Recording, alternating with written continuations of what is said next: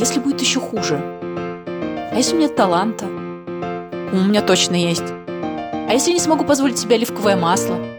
Поехать на выходные в Узбекистан? Финики из Ирана?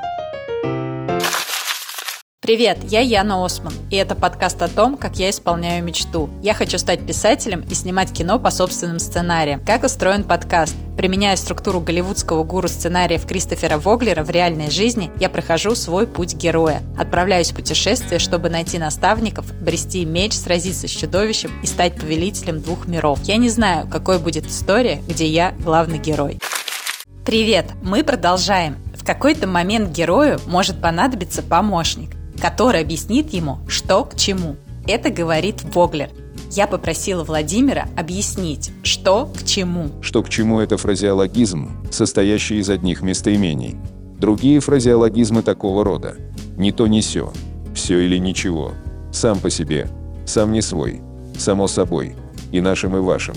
Ничего себе! Я прервала Владимира, и Владимиру не понравилось даже не то, что я его прервала. Почему вы прервали меня на фразе «ничего себе»? Я прервала Владимира, потому что поняла, это никогда не закончится. Как ничего себе связано со мной? Ничего себе. Последний раз вы использовали эту фразу, когда прочитали новость про Федю и соседний столик. Действительно, когда я прочитала новость про Федю Тормосова, я сказала «ничего себе». Что вы имели в виду? Ничего себе это выражение удивления, восхищения, недоумения или ничего себе в значении все другим, а мне ничего. Я уже говорила, что преподаю в высшей школе экономики. Во-первых, я читаю курс «Креативные пиар-технологии в бренд-коммуникациях» в высшей школе бизнеса для студентов магистратуры. Вместо экзамена я прошу студентов придумать стратегию продвижения их собственного проекта пока лидируют музыкальные группы. Во-вторых, иногда я помогаю стартапам в бизнес-инкубаторе HSE Inc. Например, я предложила ребятам из проекта Random Coffee позиционировать их продукт для корпораций тремя простыми словами «Тимбилдинг каждый день». В-третьих, я ментор. Чуть больше года назад мне написал Федя. Он хотел менторской поддержки. Федя написал «Спасибо большое, что согласились поработать со мной». А через год Федя продал подкаст за миллион. Подкаст «Соседний столик» ролик о людях в цифровых профессиях. Купил сервис поиска работы Буду. Это первая подобная сделка в русскоязычном подкастинге. И, кстати, Феде 20 лет. Я придумал столик э, два года назад, когда сидел, готовился к ЕГЭ в кофейне. Просто услышал за соседним столиком э, разговор двух парней, которые начали делать свой проект, потратили все деньги на курс бизнес-молодости, и теперь им не на что было запускать проект.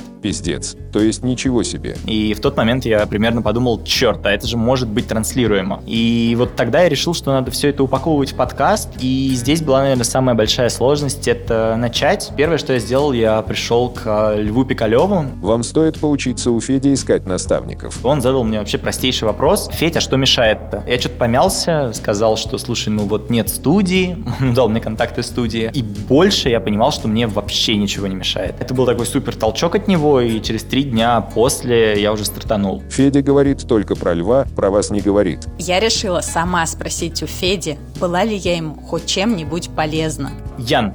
Ян так сокращают мое имя, когда хотят сказать что-то неприятное или не знают, что сказать после имени. Очень точно помню нашу с тобой встречу. Ты помогла мне прям сфокусироваться. Мне достаточно сложно было говорить «нет», но ты в целом сказала о том, что нужно не распыляться. И это очень важное и откликнувшиеся у меня слова. Не распыляться учит человек, который работает лектором, ментором, консультантом, научным руководителем, креативным директором, колумнистом, подкастером подкастером. И еще пишет сценарий фильма. Еще после нашей встречи с тобой я изменял позиционирование столика, после того, как ты рассказала мне вот про эту концепцию обратного менторства. Я прям буквально обновлял презентацию, обновлял медиакит и учитывал все это при позиционировании. Так что спасибо тебе за это. Концепция обратного менторства – это когда младший учит старшего. Я рассказала Феде про идею, что было бы классно предложить корпорациям ввести наставнический переворот, когда миллениалы, то есть я и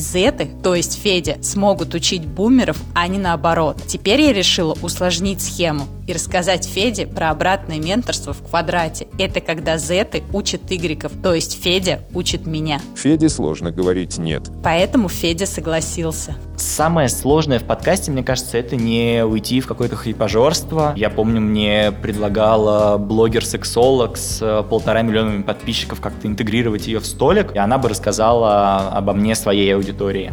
Было заманчиво. Еще бы. На месте Феди я был бы сам не свой. Сам не свой — это фразеологизм, состоящий из одних местоимений. Полтора миллиона человек — это хорошо, я тогда только начинал. Но вот знаешь, это был настолько трешовый контент. Тут вот самое главное — это держать изначально заданную рамку мной. И в этом смысле важно сначала задать эту рамку, когда ты только продумываешь саму концепцию подкаста. Спросите у Феди контакты сексолога. Возможно, она попадет в нашу рамку. В этом смысле я, например, когда продавал подкаст э, Буду, это сервис поиска работы, э, я несколько раз прям спрашивал себя, насколько я готов ассоциироваться с этим брендом, насколько я готов стать вот таким амбассадором в широком смысле. И когда я несколько раз ответил себе, что готов, я прям понял, что все ок. Федя понял, что все ок и получил миллион. Что бы я порекомендовал никогда не делать в подкасте? В первую очередь порекомендую никогда не врать. Подкаст — это очень честный жанр, он помогает во многом проникнуться автором, и когда ты начинаешь что-то придумывать, если ты начинаешь уходить с какого-то вот своего пути, если ты не искренен, то слушатель ловит э, буквально каждую твою интонацию, понимает, э, когда вы до конца честны, а когда не до конца честны с ним. И чем больше ты открываешься, тем более яркий и тем более искренний